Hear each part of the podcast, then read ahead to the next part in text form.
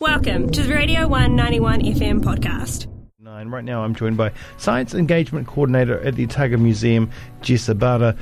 Morena to you. Morena, Jamie. How are you? Not too bad. Yourself?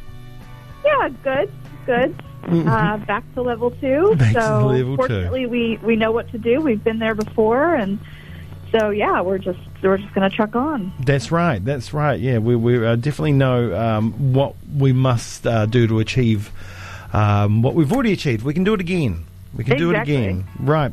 Uh, Conservation Week that starts this Friday, runs until the 23rd, and of course, COVID 19 has had a big effect on the nation's psyche. Uh, it's been stressful, it's been scary, um, you know, and some of that's coming back again. I know um, in my family, everyone's a little bit worried uh, with this level two, and I'm sure everyone in Auckland. Uh, especially is pr- uh, Yeah. pretty scared, you know, and it's changed the way w- we look at life uh, and the way we look at the world. So this year's Conservation Week is all about well-being, isn't it? And spending time in nature uh, can really Yeah. help with that. Yeah, exactly. And you know, conservation really starts in your backyard, in your bubble, in your community, um, and so there's no reason that that we can't celebrate uh, Conservation Week even at level two or level three. Staying home, doing uh, doing some surveys of uh, of your back garden, see what's in the dirt, um, and get inspired. Yeah. Yeah, and while we can enjoy uh, the well-being effects from nature, we really need to look after the well-being of our environment ourselves. Right? We need to give back what we get. We do, we do. Um, I've, I've since moving here, I've become familiar with this concept of uh, kaitiaki kaitiaki kitanga or Mhm. kaitiaki There we go. Uh, I'm still working on te reo. It's uh, it's a work in progress for me. Um, It is for most this of us. idea of, of guardianship and stewardship um, of our environment um, is really strong here. And again, you know, it's that sense of we're, we live so close to the environment here. Um, I mean, I know my back section is amazing. Yeah. Um, I'm lucky to live near Chingford Park, um, and Chingford Park is beautiful and has the amazing stream.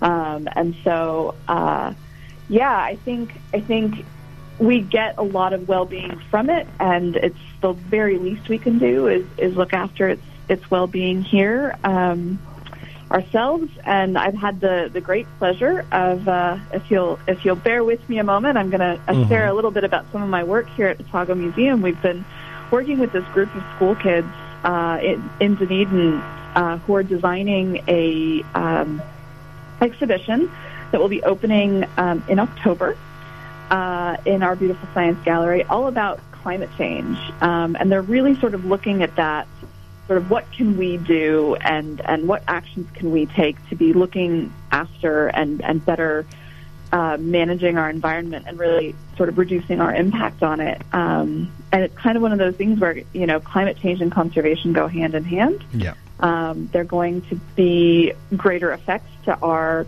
taonga, to our uh, treasured species, um, especially the ones that are quite specially adapted to the areas that they live in. Um, and as we, we're getting more severe rain and, and extreme weather events and, and overall climate change, um, warmer temperatures, et cetera, that's really going to affect them. So, you know, it's sort of one of those things where conservation extends into to everything that we do. Um, and so working with these kids has been really amazing, and um, I would really encourage people to to come check it out because it's, it's going to be brilliant. It is going to be brilliant, and I'm really looking forward uh, to that. We've been talking about it a lot on the show. Oh, Uh, awesome! Yeah, yeah, and I can't wait for the Science Journeys project to come to full fruition. Uh, you, you mentioned a little bit about the back, our backyards before, and I guess we can be, f- you know, maybe forgiven for, for, for, for looking at our surroundings in Ōtepoti and, you know, um, some, you know, you know, it's a lot different than what's happening in Tuvalu and, and the likes, where we're, you know, the climate effects are, are slower moving in, in, in our own surroundings. But if we look at the Southern Alps and the glacier retreats, and we look at the rising sea levels in places like Tuvalu, and, and you know, when they get king tides, you know, uh, it can be quite devastating. So um, we we it, it's easy for us to kind of forget that, that that the effects of climate change are happening now. They're happening Exactly. already. It's, it's easy to sort of because we don't feel them as urgently, Yeah. um, it's it's easy to feel like it's a it's a farther away type of problem, and that is actually one of the one of the aspects of climate change and the effects that it's having on the environment that these kids have looked at is sort of who is uh, not doing enough to mitigate, who could be doing more, and who's being affected the most. And there, there's a lot less overlap than you would think. And um, I don't want to give the, the punchline away. Uh, the students I'm working with would be upset if I did, but um, it's been it's been really interesting um, watching them work through this and trying to you know sort of facilitate uh, their work and their research into this. Um, and just oh, I mean, they're so inspiring. So. Mhm. I'm I'm I always come away from my workshops feeling very uplifted um, after after talking with them. Uh, Yeah, so yeah, it's it's it's really it's it is really important to sort of hopefully what this exhibition will help do is bring home that message of um, yes, we're very fortunate to be where we are. There's lots of things that we could still do because this is a much more uh, current and immediate problem than than I think we think it is. Just Yeah. because we are lucky to live where we do that's right. um, and then potentially give us some of the tools um, to take those changes and, and make that action a reality. Indeed, indeed. When we go um, looking back at Conservation Week again, what are some of the things that Mm-hmm. are going on? What are some of the things that we can um, celebrate, do to celebrate? Well, gosh, um, uh, Plant a tree. any- yeah, plant a tree. Um, do a backyard survey. Check.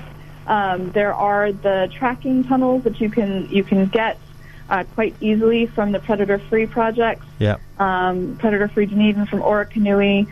Um, you can put those in your backyard. You can. Um, there are a number of resources around for building bug hotels, um, because of course, you know, we have native native bug species here as well, and bugs are really cool. Yeah. Um, I know that the Marine Studies Center had, has just done a.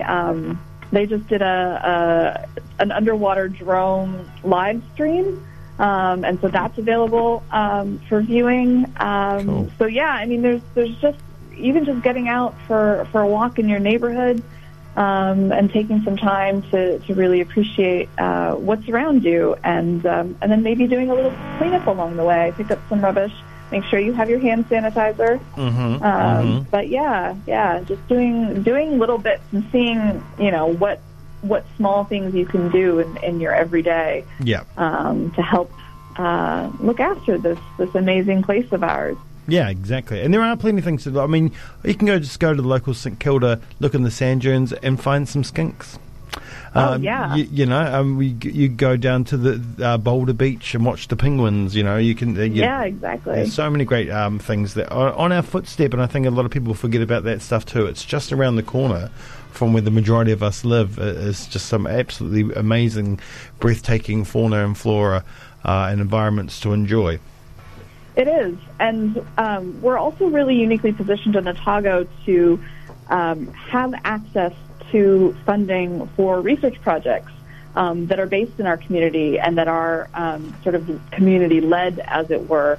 Uh, my colleague, whom you know, uh, Claire, um, administers the participatory science platform uh, with through Otago Museum, and um, and these are all community-based projects that look at conservation in our backyard. So if you are doing these things, if you're out in the dunes looking for skinks and you have a question and you start sort of wondering, oh, is this something that is worth investigating? Should we be doing some research? You know, get a group of people together, start start uh, spitballing, coming up with some ideas of, of a question you'd like like answered. Um, and then uh, and then get in touch with Claire or go to www.scienceintoaction.nz. Um, and you never know who uh, has been working on something similar or uh, something completely unrelated but is interested in helping you. Um, you know, there's there's so many opportunities to get involved. Um, volunteer programs. Uh, I know the Open Valley Urban Eco Sanctuary.